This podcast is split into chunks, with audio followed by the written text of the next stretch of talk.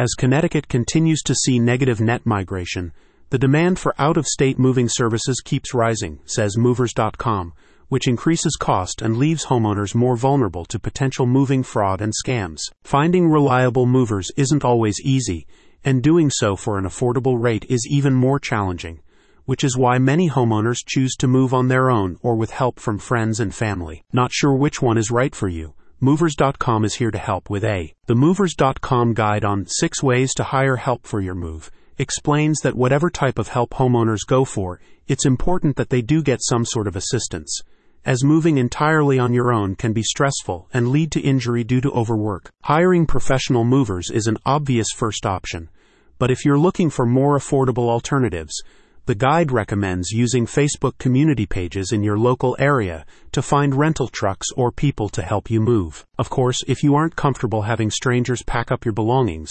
you could ask them to help with other tasks that you need to be done, explains the guide.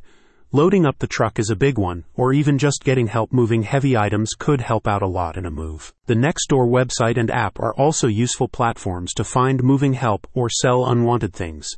Nextdoor can also help you learn more about the area you plan on moving to, including info on safety and crime. Finally, the guide recommends hiring friends, even if it means paying them small amounts of money, it will still be more affordable than working with a pro. If you do want to go for professional movers, Movers.com has compiled a list of pre screened companies offering licensed and certified services. Check it out today and find the best mover for your interstate move.